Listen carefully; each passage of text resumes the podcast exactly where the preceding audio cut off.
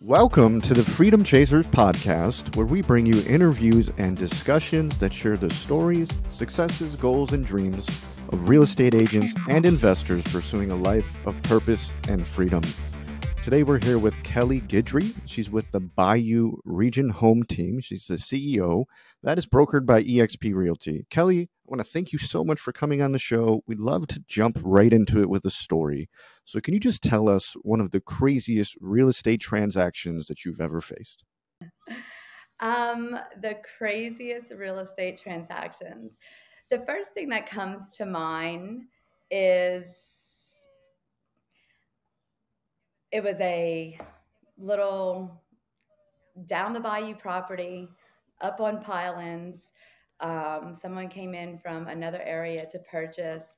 It was a pretty small price point. Um, and when we went to closing, the gentleman, my client, had a hard time um, even finding a ride. He didn't have a ride. I thought about going pick him up. I'm glad that I didn't. Mm. he showed up and um, was just different than other times that I had spoken with him. Um, we went to start signing off all the papers, and then he like immediately stopped everything. He went outside and um, he was like upset over some things. So I went outside to try and talk to him. The attorney tried to go outside and talk to him, and then suddenly, and this is you know several years ago. So while um, some things are legalized now, then it wasn't. And um, one of the businesses from across the street had called into the attorney's office and said, the guy on your porch has like rolled something up and is smoking it. And, you know, this is just hmm. happening a couple of blocks away from the police office. And, um, and so the attorney had to call off the the sale mm. because you can't be in any kind of altered mm-hmm. state of mm-hmm. mind and signing paperwork. Mm-hmm. And um, so I was just very taken back. We still kind of joke about that um, when I do closings over there, and just like how how unexpected mm-hmm. it was. Um, it's, it's, like, buddy, you started celebrating ten minutes too soon. Yes, yes. Yeah. Could have waited just a little bit longer. Right? How crazy! That's closing ruined by yeah. Which now, like, if, if you're in California or Colorado or many places, well, I guess I mean the altered state of mind is still a thing. Um, is it? I, I, well, I mean, obviously they've in most places they've legalized, you know, marijuana, but but I'm wondering, like, can that's an interesting thing. Like, could they still sign? It is. Yeah. Right. So if it's legal, then does it become? Yeah. Or at what point? Mm. Right. Because granted, having a couple of drinks is legal too, mm-hmm. right? Yeah. And but at what point is it belligerent or in a state of mind that you shouldn't sign? Yeah. Well, because I mean, like right now, I mean, they're not typically breathalyzing people before they they sign. Yeah. Mm-hmm. Right. Interesting. Gosh, that brings up so many interesting questions. One one thing I know that I want to talk about, since we talked about it pre-show, is I want to dive in right away to the fact that your area was hit by Hurricane Ida, and so, and that happened a little less than a year ago. So, if you wouldn't mind telling our listeners what that was like and just kind of how that affected you, how that affected the town, um, I'd like to launch into that. Yeah. So, for our area, Hurricane Ida, it wasn't even expected to come our way. Mm. So, it caught a lot of people in our area off guard. Mm um, the way that they were tracking the storm to go, it was supposed to go away from Louisiana. It wasn't really. I mean, we might have caught some, you know, rain bands from it. Um, it wasn't going to be anything super significant. So we had a lot of people stay back than what would have typically. Um, I personally had just come out of a surgery and I woke up to, you know, hearing some news like about a hurricane and should we leave, should we not? And and so I was in a state of mind that I wasn't quite sure what all was happening. Mm. And of the little bit of information I was gathering, then it became where do you go to? And so being on the eastern or western side of it matters. And um, and so we uh, looked talked about going to Texas, talked about going to you know Lafayette, which is about two hours away from our area, and um, ultimately decided to go a little bit closer to home mm. into the Lafayette area and um, had no idea what was about to actually happen mm-hmm. because the storm didn't turn like it was supposed to. It hit our area. We took it head on um, and got the worst parts of it. While they categorize it as a category four, many areas have picked up that um, the the strength of it was like the wind that was coming through was actually that of a category five storm. Mm. So I'll leave that to other people to debate, but that is the information that we had gotten. And what happened then is that we had no electricity, no water, no internet um, for about three weeks. There were so many telephone wires down. We had no communications into town. Um, all of your large, you know, providers they they weren't able to. What was strange is that um, I was able to communicate with someone off of Facebook Messenger, but it was because whatever phone service that they were with, it was like some like off the wall. Mm. Don't really ever hear of them, but somehow they had um, a little bit of connectivity, and so they were able to go and check on places that. Um, you know, I had my mom with me, and so they would go check on her house. She was a nervous wreck, and just would go check on on several different locations for me. And um, my aunt, her, um, well, my, my great uncle had stayed back. He's in his 80s. She was so concerned about him. We had um, went through Hurricane Katrina, but as being on the outskirts of it. So it was a little bit different. Mm.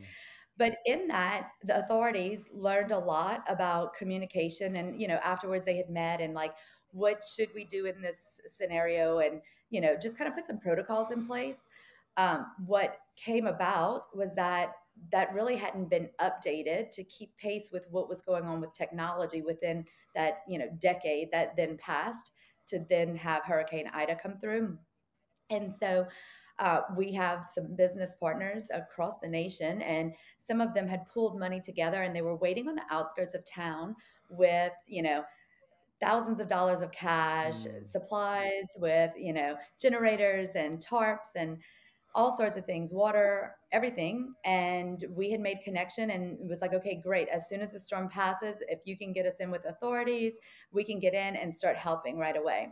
And I had the connection into our town and it was going to be fine all up until the storm happened and took everything down. Mm. And when it did, the satellite phones weren't working. So it became a huge obstacle for authorities to do what it is that they needed to do in order to try and get the help out where it needed to go to get the efforts started. And so it was a lot of unforeseen obstacles. I'm sure that there is going to be something in place now that they're going to make sure that they check on these policies and procedures and make sure that it's being updated annually to keep up with times.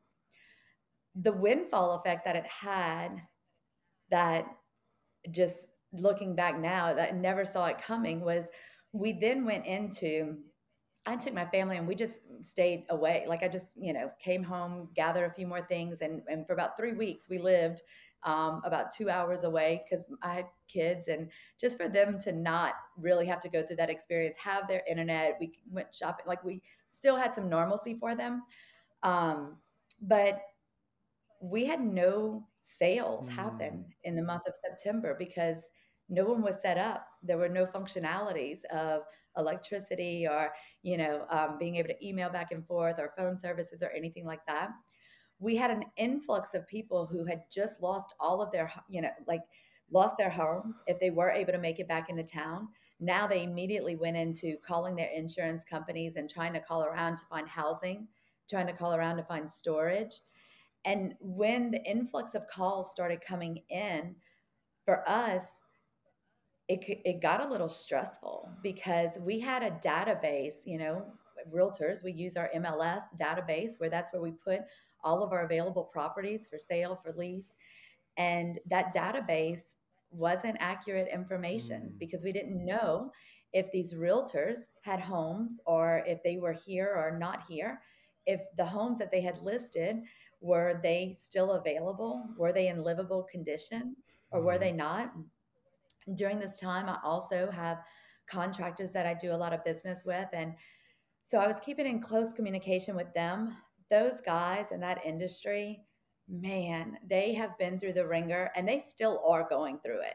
Like they worked straight seven days a week, over and over and over again for months. And you could hear their voices and just how battered and beaten and everything that they started feeling over this that it really became about like you have got to go and take a day off. Like mm. go vacation with your family go do something to replenish so you can go back out there and help people.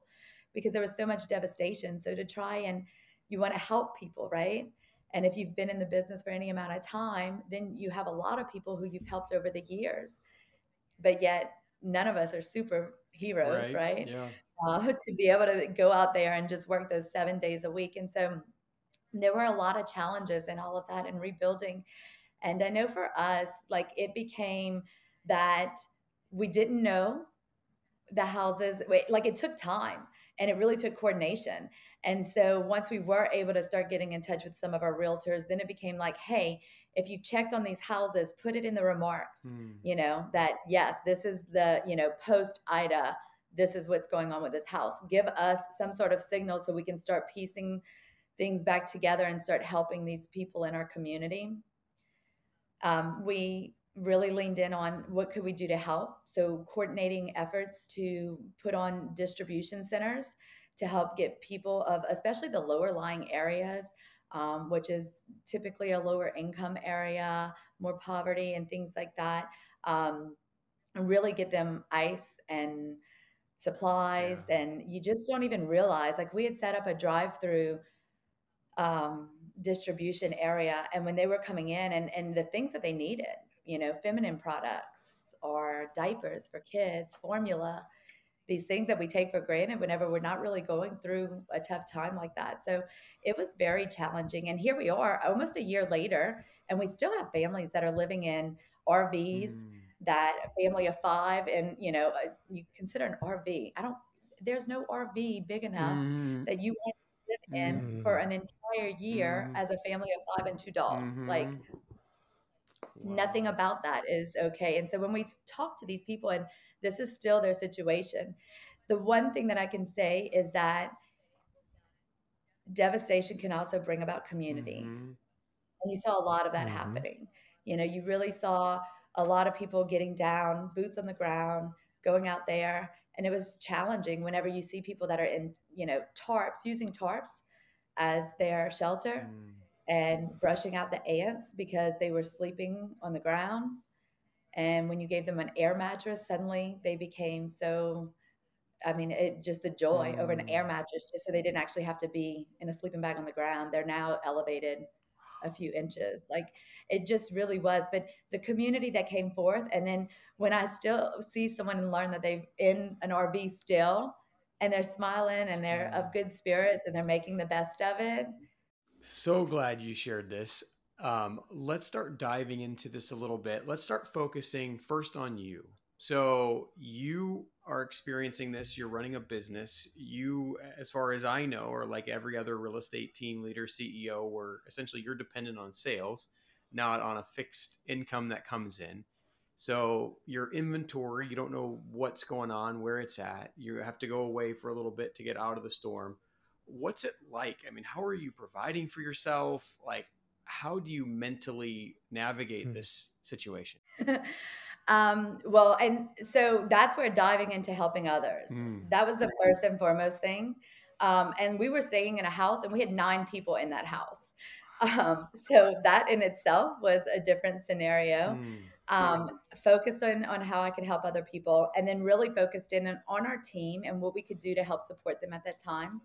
Fortunately, you know, I don't live check to check. Yeah. So I was able yeah. to, you know, I had some space to be able to yeah think clearly and and still be able to provide and that kind of stuff. So um, really being there for our team members, helping them navigate through all of that, and then just focusing in on what's the next thing that we can do, putting these things back together. Um, sales, of course, you know, dipped, but we didn't focus on that. Mm. We just focused on what it was that we were going to do to put things back together. Of the people that we had been talking to, like up to that point, right? Because our business is always ongoing. So we're always looking for the buyers and sellers in, in our community who we can help serve. And maybe they're not ready right now, they're ready in six months from now, or whatever that looks like. we started going through our um, inside sales agent started going through and just calling everyone and just checking in. And instead of it being like, you know, asking the next follow up question, it became really just like, how are you doing? Is there anything that we can do to support? Mm-hmm. It became about partnering up with a contractor to help get people on the list, um, really making sure that our community had some place to go in order to have reputable people work in their houses. And through that, you know, there's that focus on the process, mm-hmm. not on mm-hmm. the outcome. Mm-hmm.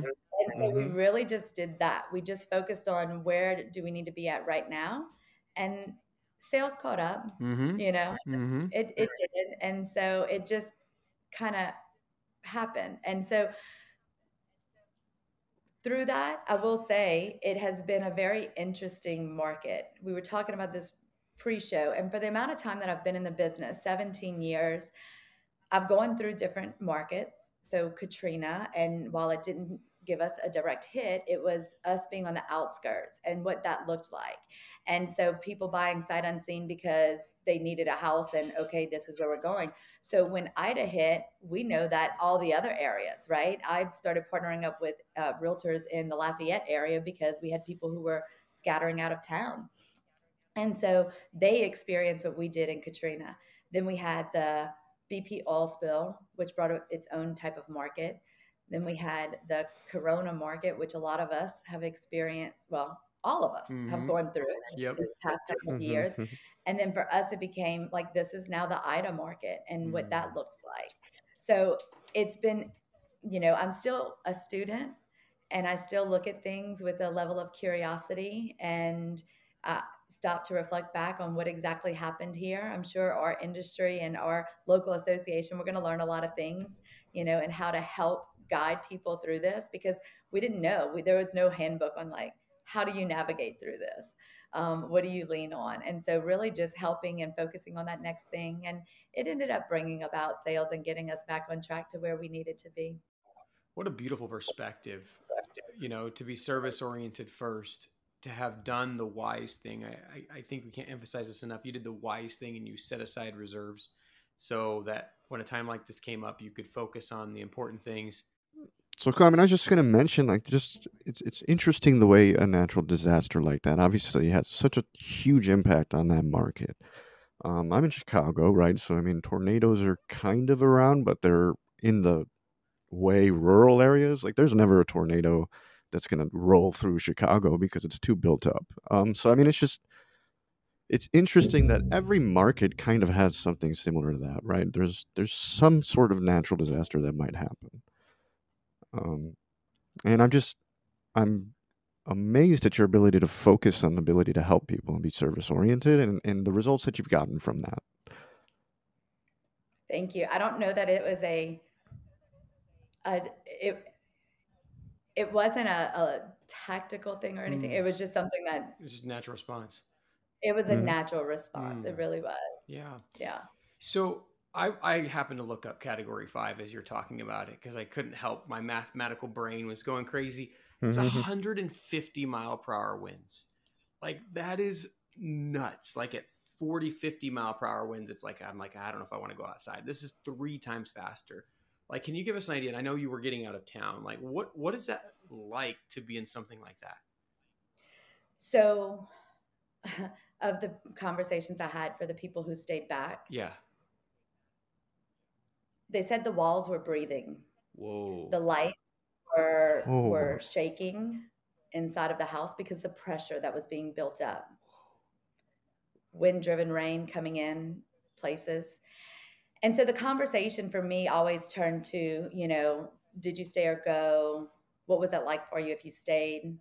We had some people because our area's people are very resilient and can be a little tough headed at times. Mm. But they were like, absolutely, I stayed. I was happy I did because as soon as this started, you know, peeling off, I was able to go and address it and I was able to save this part of my house. Mm. And it wasn't as bad as if I would have left. Mm. You had other people who were inside their house and a tornado took and started ripping off pieces of their house when they were inside and they were absolutely terrified and they will never stay again.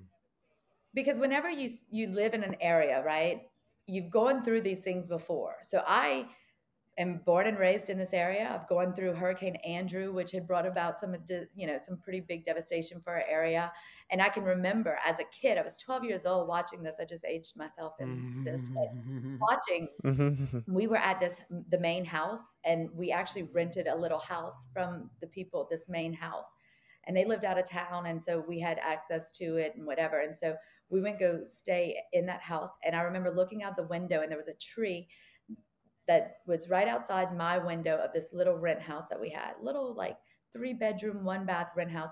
And I can remember for that storm watching the tree and the branches, like, I mean, almost, and I was like, this tree's going to go down on what was my room. Mm. And remembering that as a oh, kid, oh, wow. right? And then we have these other ones where everyone leaves out of town because the storm looks like it's coming our way and the lawn chair might have fallen over. Right. And it's a lot because they yeah. like cancel school and you getting stuck in traffic and you're going out of town and then all of a sudden they're like okay school's tomorrow mm.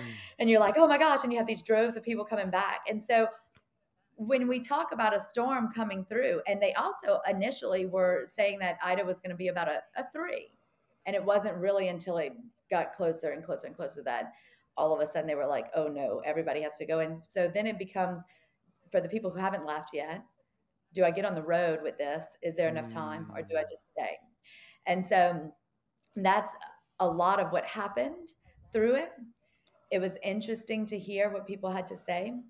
I had just bought a house in a community that had community sewage.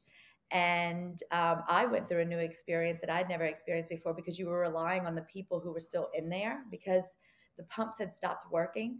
You were relying on the people who stayed back to not use their restrooms and clog up the pipes because if they did, it would have thrown sewage back in everyone's houses. Wow. So there's so many different dynamics of it that like you just don't even consider the amount of traffic that you once you, start you know getting back into things because you have these huge disaster dumpster trucks that are coming to start trying to pick up the debris and um, a lot of different mentality through it as well which mm. is really tough um, again, we stayed service oriented through it. We had different base camps set up in our area for people who had lost their homes and didn't have a place to go. Um, base camps were set up, and and so we coordinated efforts and collected um, Christmas presents and had Santa come on a fire truck and Mrs. Claus, and we handed out presents and um, to see some of these kids light up because they wouldn't have had this otherwise.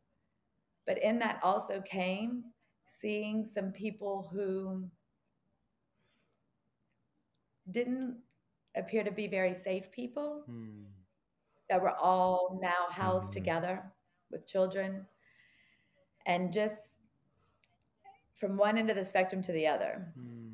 you saw things happen and come out you know abuse and and you see that like and you hear that with stories like in Florida with the hurricanes about how you know there's obviously just this humanitarian effort that's so tremendous and then at the same point there's this undercurrent of theft and all kinds of evil that happens as a result with the opportunity that's crazy. So you guys experience that as well? Oh yeah. Scams right? Mm-hmm. from even storm chasers that would come mm-hmm. down.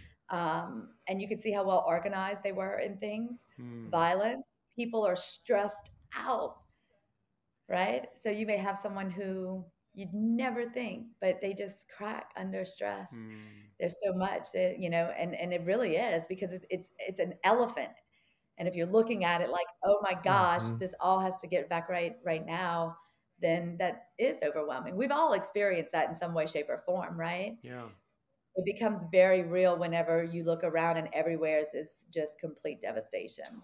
I was really fortunate that I didn't have much to my house. Mm. Um, it was very minimal. So I, once we were able to come back, that there was electricity and running water and you know things like that. Um, we came back. I operated my team out of my house mm. for a hmm. bit because our office was damaged.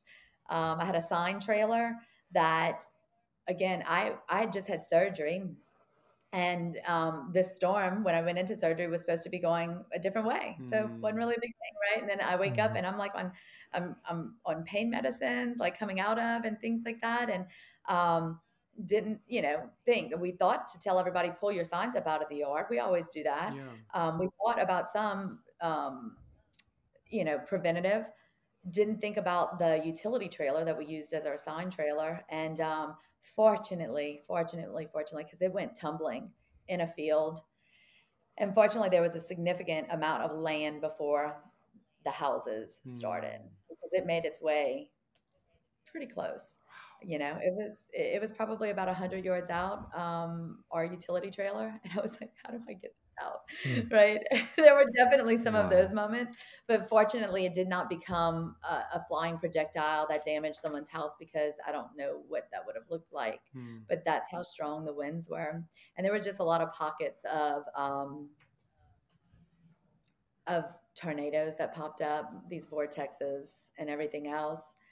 Um, but yeah, so our office had taken on some damage as well, and um, we operated out of my house. And I kind of look around because you know, as we sit here, I'm in my house now, and I mean, that was tough. Even like to have Mm. several people, I almost felt like a what I imagine a call center to be like, Mhm. right? Yep. Just one open space. You're not Mm. like sectioned off by anyone. Some of them brought their kids in, and Mm. you know, we're just having we we got food and and you know what we started focusing on? We really started focusing on like what are we grateful for? That's how we Mm. started.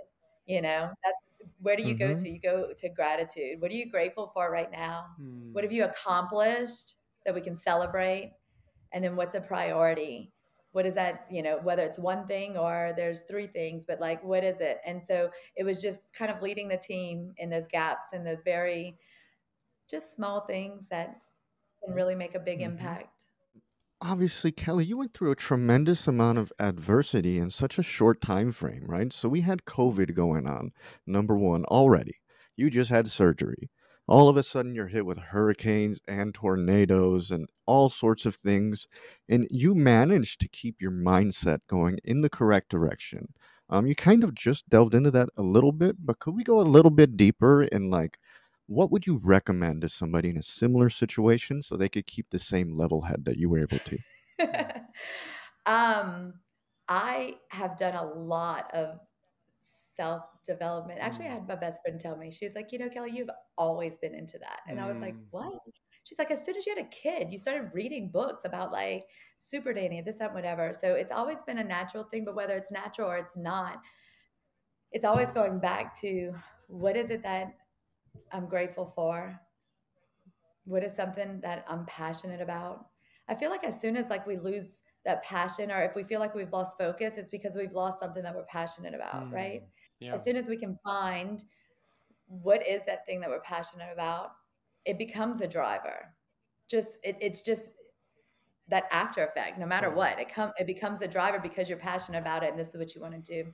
And so finding what is grateful, I'm super mindful of what I consume. Mm. So I have given Mhm. up, you know, I cut the cord seven years ago or so. Like I just haven't watched, you know, I'm not a big TV person. I'm very mindful about what I put in.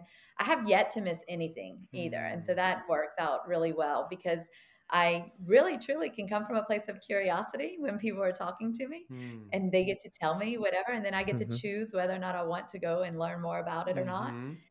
And so I think that helps out tremendously, really, you know, kind of rigging that environment, focusing in on what's important, um, disconnecting and finding those things that we're grateful for. And sometimes, because I've been in really dark places, Mm. and I'll never forget the first woman who I ran into, and she gave me this book. She had actually authored it, and it was I was in a dark place, and and it was to find gratitude, and and I was like, I don't know if there's anything that I can be grateful for right now.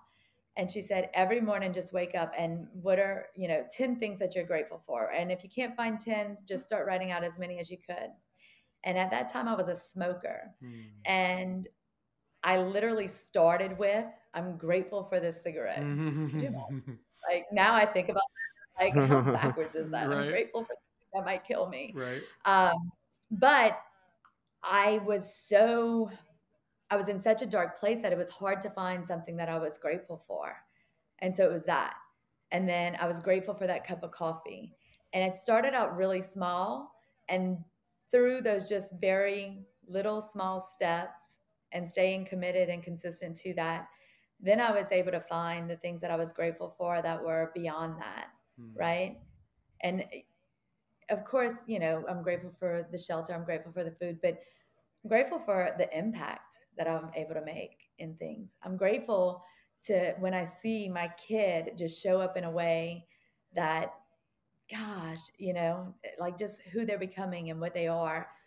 I'm grateful for the way someone else, you know, and I really go out and when you start focusing in on those things, you start seeing all the good things mm-hmm. because it's really mm-hmm. easy to see the bad. Um, you know, you guys, we all connected mm-hmm. through Joshua Smith and and GSD, and it was actually through him and something that he took he said a long time ago, right? And I think it was like we hear and see like 25,000 negative things in a day. Mm-hmm. And yet there's only about like maybe 2,000 or 2,500. When I heard that statistic, and I don't even know if that's still the right statistic or not, but when I heard it, I was like, I stopped right then and there and I was like, okay. And I started posting positive things on social media. I was like, you know what? Mm-hmm. It's going to be 2,501. That's right. Everyone who listens to our show knows Tim and I are passionate about obtaining financial freedom through real estate investing. We also know that everyone's situations and goals are different, and while there are programs out there that show you a path to financial freedom, many of these programs are just too cookie cutter and don't take your personality, situation, and desired outcome into account. Think about the number of times that you've watched a guru online and tried to do the exact same thing as they did, but had nowhere near the same results. You are not alone. When I got started, I was continually paying for courses and getting only partial results until I discovered the path that made sense for me. The results prove this out. Most online course creators have let us in on their dirty secrets that 90 to 95% of their students never complete their course and achieve their desired outcome. This is not something that we're okay with. The benefit of working with Tim and I is that we are interviewing between 5 and 20 people every single week. We have accumulated hundreds of seven figure strategies and gotten inside scoop from these successful entrepreneurs. We're able to work with you to pick the strategy that will best fit and then help you create the custom plan to take you quickly into financial freedom. As a former math teacher, I always taught my students that the fastest way between two points is a straight line. If you want to get rid of the many curves in the road that can make the journey longer and more costly, then go to coaching.freedomchaserspodcast.com and book a call with us. And let's get you on a straight line path to freedom. Right, exactly. there you go. I, You're going to do your part. And I started there. And um, then the interesting thing that happened from there was I did it because I heard that statistic, but then also I did it for myself. I wanted to make sure, like, what is something that resonated with me? I'm going to post this, and that's where I'm going to focus my energy at just for today. Hmm. And it started like that. Well, then all of a sudden I started going places, and people would comment to me, Man, I love what you post. Hmm. Thank you so much. Hmm. And I hmm. was like, Oh, wow, this is this is making an impact on other people. So then it almost became like I felt even more so that it was a responsibility of mine to continue to be that light because if my light can then just ignite someone else's, then that's the mm-hmm. impact that I can make. Wow. I could totally relate to that one because I post, um, I actually have a group for Chicagoland realtors and I post motivational stuff almost daily. And you'd be amazed how many people just message me. They're like, you know what, that post you just put today, like I really needed that today. So thank you. And it's like, I mean, I'm just throwing posts out there. I was like, this was cool. Um, but you'd be amazed how much, you know, sometimes it shows up in somebody's feed just at the right time, you know, and it's, they're getting a positive impression of you, obviously, right? In business, obviously, as Joshua Smith says, get people to know you, like you, and trust you. And as long as you follow up consistently, that business is going to grow. So, I mean, I love what you're yes. doing there. And I think I lose sight, and and you guys may relate to this too but I've been focused on finding the good for so long that I lose sight sometimes of how many people aren't surrounded by that. Mm-hmm. I've been fortunate to like go down this path and make amazing relationships and friendships like you guys as well and people who are really focused in on what they can do to better themselves. Mm-hmm.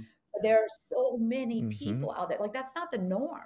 But because it's who I've surrounded myself with for so long now that I think it's the norm and I forget that it's really not. And then how most people are still hit with all that negative, maybe inside their household, and maybe that's the the how they walk out of their house, even right. Yeah, it's such an interesting thing. So I just definitely wanted to comment on the fact that that the work you've done in gratitude, like it it so expresses itself through you. Like if you weren't a person from birth that was heavily optimistic and just bubbly and all those things, like you have totally convinced yourself that that's who you are. So, like, kudos to you that you've obviously done the hard work to to manifest this as you, like, which I think is so important because I think some people just feel like, well, this is how I am. I can't do any work on myself. I can't change myself. But you've clearly, from your description of what you were like to what how you present now, is it's drastic. Oh, I can peel back the curtain a little bit more. I was the girl with like such low self-esteem mm. and you know, had come from divorce and had was, you know, saw a therapist when I was younger and had gotten expelled from school. I was not on a good path. I had gotten into drugs. Like there were so many different things that I was just not on. I was on a very destructive path, very destructive. I was the friend that the parents didn't want their kids hanging out with. I was. I was a man. I can relate because my parents were like, "You're out of control, and mm. I don't want legal responsibility for you." Mm, wow. And so I was not on a good path at all. And yeah, um, I am still conducting business in my hometown. Mm. Um, I did leave for a period of time and I came back. And so even, you know, to plant your roots and, and right where you are, kind of like the lotus flower. Um, and I grew up in a trailer park. Wow. like just whatever. Um, uh, yeah, and, and, we can, we can truly be whoever it is that we want to be. Mm. When I think, and, and honestly, I think a lot of that fueled me for so long.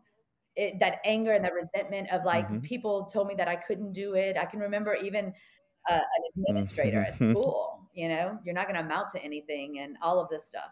And then by the time I got to college and I really started, you know, changing who I was and who I wanted to be and doing some self reflection. And next thing you know, I'm like Dean's List and all these things. I remember running into that administrator and mm-hmm. yeah. Hi, by the way, just got oh finished with 12 credits in summer semester. Right. Dean had to give me permission. He did, you know, and just so, but it was the anger and it was the, you know, mm. I'll show you that fueled me for so long. Mm-hmm. But I'll mm-hmm. tell you that while that served me for a period, that didn't serve me for the longevity. And so then there was another layer of growth and more to peel back. Mm. And I'm just a I'm a forever student hmm. in what it is. And look, I mm. stumble and I fall and I fail forward. And I, as soon as people mm-hmm. start telling me, like, oh man, that's really great, I don't want to say that I am not receptive to it. I receive it and I hear what they're saying, but I'm also the first to say, I'm still a mess. Mm. I mess up at times. Like, I still, you know, like, I don't want to be on a pedestal whatsoever because then that's such a far fall, mm. right? Um, mm-hmm. And I just really do try to look at things. I call it from all sides of the Rubik's. I'm open to hearing mm-hmm. other sides of things because it can give me a perspective that I might not have had. And then just continuing on to be open to the yeah. learning experiences and what I need to learn in order to hit the next level. And look, here lately, through the things that I've gone through, both professionally in our hometown and even some personal things, I've been navigating, um, you know, a, a divorce mm. uh, after a year marriage, mm-hmm. and so that itself has brought on it's a whole new own set of learning and growth and communication and what a tremendous story. It really resonates so strongly with me because I could relate on so many levels. Um, I was also a bit of a troublemaker, reckless behavior, and stuff like that. But I've also managed to turn it around. Um, for me personally, like there's a specific point where I hit, let's say, rock bottom, and like that was the cause. Did you have something like that, or did you just naturally evolve as a person as you got going? And just as a note, you mentioned getting revenge on people. Like I have a hit list personally. Like I need to beat this guy. I need to beat this guy. I need to beat this guy. And it's like, and when you tell the when you said the counselor story, I literally did the same thing. Um, so it's like, don't tell me I can't do something because I'm going to do it, and I'm going to tell you I did it. Yes. Um, yes. Hmm. um. So when I think back to that, eh, that question that you asked I feel like I had multiple rock bottom, or mm. I don't even know if it was rock bottom. I have multiple pivotal moments in life that were like the most challenging things that I've gone through. And that's what brought about that next mm-hmm. level up, I guess, that next yeah. journey of growth. And all of it was necessary at some point in time. I can remember being in, in mm-hmm. Phoenix and um, I forget who it was who said it, but it stuck with me because for so long I thought like life was happening to me. And they were like, happening for mm-hmm. you. And that little bit of change of perspective, because I mean, of some of the things like the first initial where I started going on this path, I always had a strong will about me. Mm-hmm. Even when I was a troublemaker, if I mm-hmm. didn't want to do something, I wasn't doing it. Mm-hmm. I can remember my dad telling yeah. me, he's like, you know, the one thing about you is that you're going to make a conscious decision as to whether or not you're going to do it. And he said, and because of that, you have that leadership quality inside of you. You have a greater responsibility. He told me this as a teenager. This is not what, you know, it didn't resonate yeah. as much then. I'm like, yeah, okay. I've actually said those same words to my daughter. And I said, so you'll never yeah, fool me wise advice. that, you know, oh, they made me do it was the peer pressure of it. It's not. Hmm.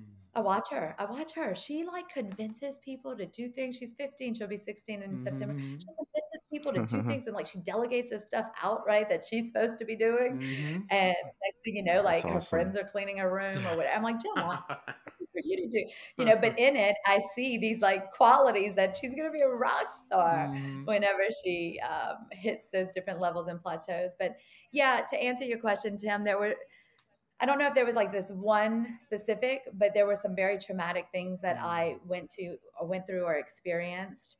And it was just like, I, I have more in me. Like, this is not what I'm here for. This is not what I'm doing. Um, and, you know, even just here recently, like, there are times that I've been humbled, like, brought to my knees, mm-hmm. humbled. Mm-hmm. Like, yeah, you think you're here? It happens let me bring you where you belong and that is to you know gain that perspective but again that's that being open and um, really looking for the lesson in it and how i can carry that forward yeah you describe having to transition from being fueled by say anger being fueled by the negativity the the limitations people are putting on you to having to transition into a positive fuel source so to speak and so can you describe what that like what that strategy looked like, what that process looked like and can you describe the say the energy the passion you have now and how that feels compared to a passion that's fueled by negative intentions? So, along the way, I was super mindful of what it was that I was consuming, mm. right? Be it in conversations, the people around me, the books that I read, what I was listening to, it all you know like that's where it kind of started. The person who came in and was just negative all the time i just really took a step back and was just observing those different things in my life. And sometimes that person is someone who we're close to and we were like oh well, how do i get you know how do i get away from that? And that's a that that in itself is something to just give thought to, mm. right? Because we get to decide what we put behind the things that people say and the actions and the energies that they bring forth and how much we will be around them. Sometimes it's a lack of boundaries. And I learned that from me. A lot of what it is that I went through, I had a lack of boundaries. And I was mm. always trying to like people please and all of these different things. Um, and then while some of my success has been fueled by that anger, like I'll show you, as mm-hmm. I went through and I started looking at, and I placed a lot of blame, even, right? On my parents or relationships or whatever. But I also learned through the process if I was placing the blame everywhere else, then I was a victim. Mm-hmm. And I had mm-hmm. no control over mm-hmm. changing my situation and becoming and being and truly manifesting what it is of who I wanted mm-hmm. to be, what I wanted that to look like, and so um, it was not an overnight thing. And, uh, and sometimes it was borrowed beliefs. Mm. I had to borrow other people's mm-hmm. beliefs, affirmations, whatever. And you know, getting started in business and even, you know, the steps that it took in forming up a team, it became, you know, borrowing what their core values were, borrowing what their this was, right? Mm-hmm. And but that was a mask it's almost like I had one mask on of that low self esteem and being fueled by anger. And when I took that mask off, I then put on a mask of borrowed beliefs. But I just kept going on and focusing on affirmations became a thing. As affirmations were in my phone and my Google Keep, and alarm was set, to go off every mm-hmm. morning. Vision board, those things were posted all around. My kids growing up, like they were po- like they would tape things to my wall because they saw mom had things taped to her vanity mirror, and I just started really surrounding myself with different things, and I just continued on and I started putting those boundaries in place. And I started saying no when I meant no. I started saying yes when I meant yes. I started sitting in what those feelings were. Because mm. for me hmm. personally, I'll be honest with you, I had developed such a tough exterior and built walls so mm-hmm. high, I wasn't letting anyone in. Mm. It was like anything you say, mm-hmm. water off a duck's back. Here recently, I have a friend, 22 year friendship. So she's seen the good, the bad, the ugly, the troublemaker to the entrepreneur. Mm. She actually works with mm-hmm. our team and she's glued to our team as well. And here lately, in this next this this leg of the journey, I've become more vulnerable. Mm. I sit in my feelings. Mm-hmm. I feel my feelings. And I give myself permission to feel the different feelings. I've cried more than I've ever cried before. Yeah. I'm like, I never even cried for movies. Now I'm like crying at random things, right? Um, it might be something that my kids did that made me proud, or it might be something that I'm upset about or I'm hurt over. And I've learned how to clearly communicate that to people. And the energy that I felt was that drive. I always felt like I was fighting. Hmm. It was always fight. Mm-hmm. It was mm-hmm. an internal fight inside of me, and it was an like it was just, and it came from like this tenseness and this tightness. And now, now it comes from like this grounding, and I mm. kind of reference my belly because it's almost like this like settled in, very grounded, mm. this feeling inside. You know, when we feel fear and we feel excitement, it's actually the same feeling it's just mm-hmm. what do we put behind it? Mm. We put that excitement behind it, and yeah. okay, well, I'm not sure what's going to happen next, but I'm here for it, and I know mm-hmm. that everything's going to turn out okay. Or is it, oh my gosh, I don't know what's going to happen next, right? And so it becomes that grounding, and I feel that excitement and that like kind of flutter inside, and I just keep focused on that I can choose it to be fear. I can choose it to be mm, excitement. And wow. sit in that excitement mm-hmm. because I know that when I do, and as I say this, I can feel the energy inside of me. But as I do, the mm-hmm. more good is going to come because that's the energy that I am putting out there, mm. and it'll rebound and it'll it'll showcase itself. It's crazy how much I resonate with everything you say because my journey's so similar. Like especially when you said sitting in your feelings like I literally spent my whole life running away from my feelings. And oftentimes I didn't even know what the feeling was. Like there's a feeling somewhere, but I don't know what it is. Is it jealousy, anger? I don't know. I'm just gonna not deal with it.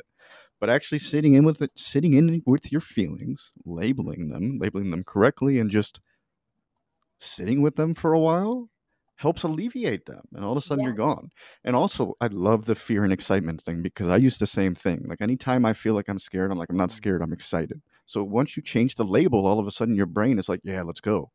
Um, just a tremendous answer. And it's just, I, I find it uncanny how we've managed to find a lot of the same solutions and with with no relation. Like, it's just kind of cool. That. Um, so awesome, Kelli. I mean, we've been talking about adversity for almost a whole hour now.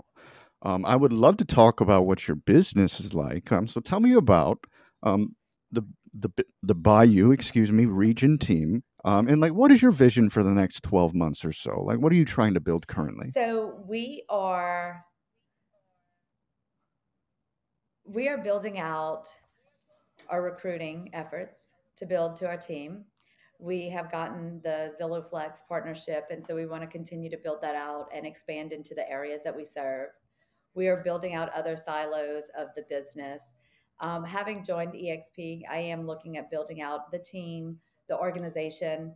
Um, I am truly a teacher and a mentor Mm. at heart, and I love helping others find their way and succeed. And you know, um, with that, I sometimes I'm still learning that whenever they don't want to put it into practice, um, you know, and I'm just like, ah, this is all you have to do. Um, but for our team, what it looks like is we have built out amazing processes and systems and um, we continue to build on those. We know that it is never a destination that we've like arrived here. It is just how can we continue to go deeper and wider? How do we continue to make it better and expand that out? And so um, that's what it looks like for us. Just continuing to build that out, continuing to hold our standards very high and who it is that we decide to um, partner with. With that, we definitely have become the trusted advisors in our marketplace. Um, and truly, I mean, it, it really is just coming from a servant's heart and how do we help others?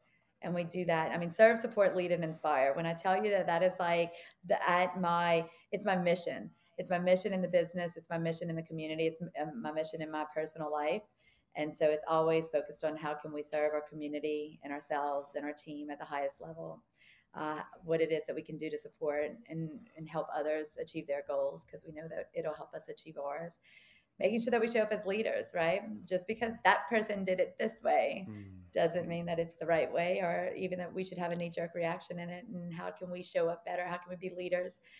It's often that I'll hear in our area and in even the state, well, that's never been done. And look, it's not because I'm cool mm-hmm. enough or smart enough or I'm like that innovative. It is literally because I have the advantage of Louisiana. We have a lot of things that happen last our hmm. fashion mm. our trends you know and i get to meet people like you guys and network with you guys and a lot of other amazing leaders across the nation mm. who are in larger cities and test cities for different things and so um, i love picking your brains mm-hmm. and hearing what it is that you're doing in your markets and we bring that back and we yeah everyone makes us look good yeah mm-hmm, over yeah. here and you know it's like oh we've never seen that done before twilight photos or video mm-hmm. or you know mm-hmm. all these different things and so um yeah it's it's knowing people like you guys that help us look good yeah so i mean obviously um you have already displayed a tremendous skill set with your ability to control your mind and your actions related to that, anybody interested in reaching out to you to potentially joining your EXP team, or maybe even a listener that's just selling or buying in the area, what would be the best way for them to reach out so to you? we're on different social media platforms. Uh, Kelli Guidry, Kelli with an I, um, is one of them on Facebook. Bayou Region Home Team, we're on Facebook as well. Um, Bayou Realtor mm-hmm. on Instagram. Mm-hmm. And so reach out to us in any one of the platforms. I'm always in there checking in and talking with our people as well as our team. So we'd love to help in any way, shape, or form, or anybody who's just listening and resonating with what it is that we chatted about. I'd love to hear your story and where mm. you've come from and you know what resonated with you or if there's something that I can do to help. Yeah. And one of the great things about the EXP organization is that your team, your organization doesn't have to be local to you. Right. So I mean it's yeah. if, if any agent across the country or I'm, I'm, assuming even at this point in the world, right, with the size that EXP yeah. is, they can mm-hmm. contact mm-hmm. you if they want mm-hmm. you to mm-hmm. be their leader. Then they can contact you and get on your team. That's right. And we've done some really cool things and we've been building out to where um, the same training that our team gets inside of, you know, Bayou Region Home Team, we actually have a platform where we give all of that same training um, to anyone who decides mm. to come into the organization, um, which is just in EXP, whether it is that they want to form their own team, whether they're a broker wanting to come over, a solo agent wanting to do it. Um, and then we have other ways that we connect with them to make sure that we're helping support them. And again, it is not a I am the greatest. Mm-hmm. I am partnered with amazing people, and it, they just so happen to be, you know, they're the ones that are speaking across the nation on all these different platforms, and the uh, the level of abundance that they come from, like it was the right fit for me mm-hmm. because that is where I'm at. Um, and who I am at my core. I don't believe in the scarcity mindset. Mm-hmm. If I ever find myself there, I quickly get myself out. Um, mm-hmm. Um, and so EXP has mm-hmm. allowed, like, that's what became just a really great fit for me. It's what allowed me to make the decision to take my brokerage because I was a boutique broker um, over to EXP, and it was just because the amount of sharing and you know as i mentioned that self-development that constantly focused on how can i get better? And people who truly want to help me get better because their lives get better. And that's what exp's given us the opportunity to do is go out there and really help. Because i don't know about you guys but when i first got started in real estate and at different companies they've all served well and they've all served a purpose in some way shape or form. Whether they taught me some really great things about what to do and how to get started and build a foundation or some things that don't want to do right well, I've learned something mm-hmm. from all of them. Um, but the one thing that I found was that anyone who trained you, they wanted to train you just enough, but mm-hmm. not better than them. Yep. Right. And, and I yeah. remember even when I mm-hmm. went to open my own brokerage, I had another broker say, Well, welcome to the world of training your competition. Mm. And I just thought, Well, what if you don't train your competition? Then you have those people working for you. Mm-hmm. Like, Yep. That was a mismatch in my mind of how that thought process even worked. And so EXP just gave a platform to where it was like, share everything. Mm. They're going to go out there and do better. Your life gets better because of it. And just keep building and keep pouring into and and that resonated with me because it becomes you know the light that i hold i can mm. ignite and i can impact that just that one next person who can go out there and do the same Kelli Guidry we want to sincerely thank you for coming on our show and giving us a glimpse of your life and business. And to everyone else out there chasing freedom, freedom is acquired one action at a time. If you do nothing else, just write down one action that you got from today and make sure to implement it in the next seven days. Um, maybe reaching out to Kelli and talking about joining EXP might be one of those actions worth writing down. And please share it with somebody you know that can hold you accountable. And before you know it, you too will be living a life of freedom. So thank you again for tuning into today's episode, and we will catch you on the next one.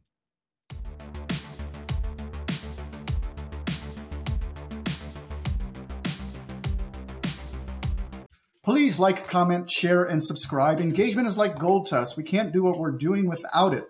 Reviews and subscriptions, particularly on Apple, Spotify, and YouTube, are worth more than money. So please do what you can to support the show.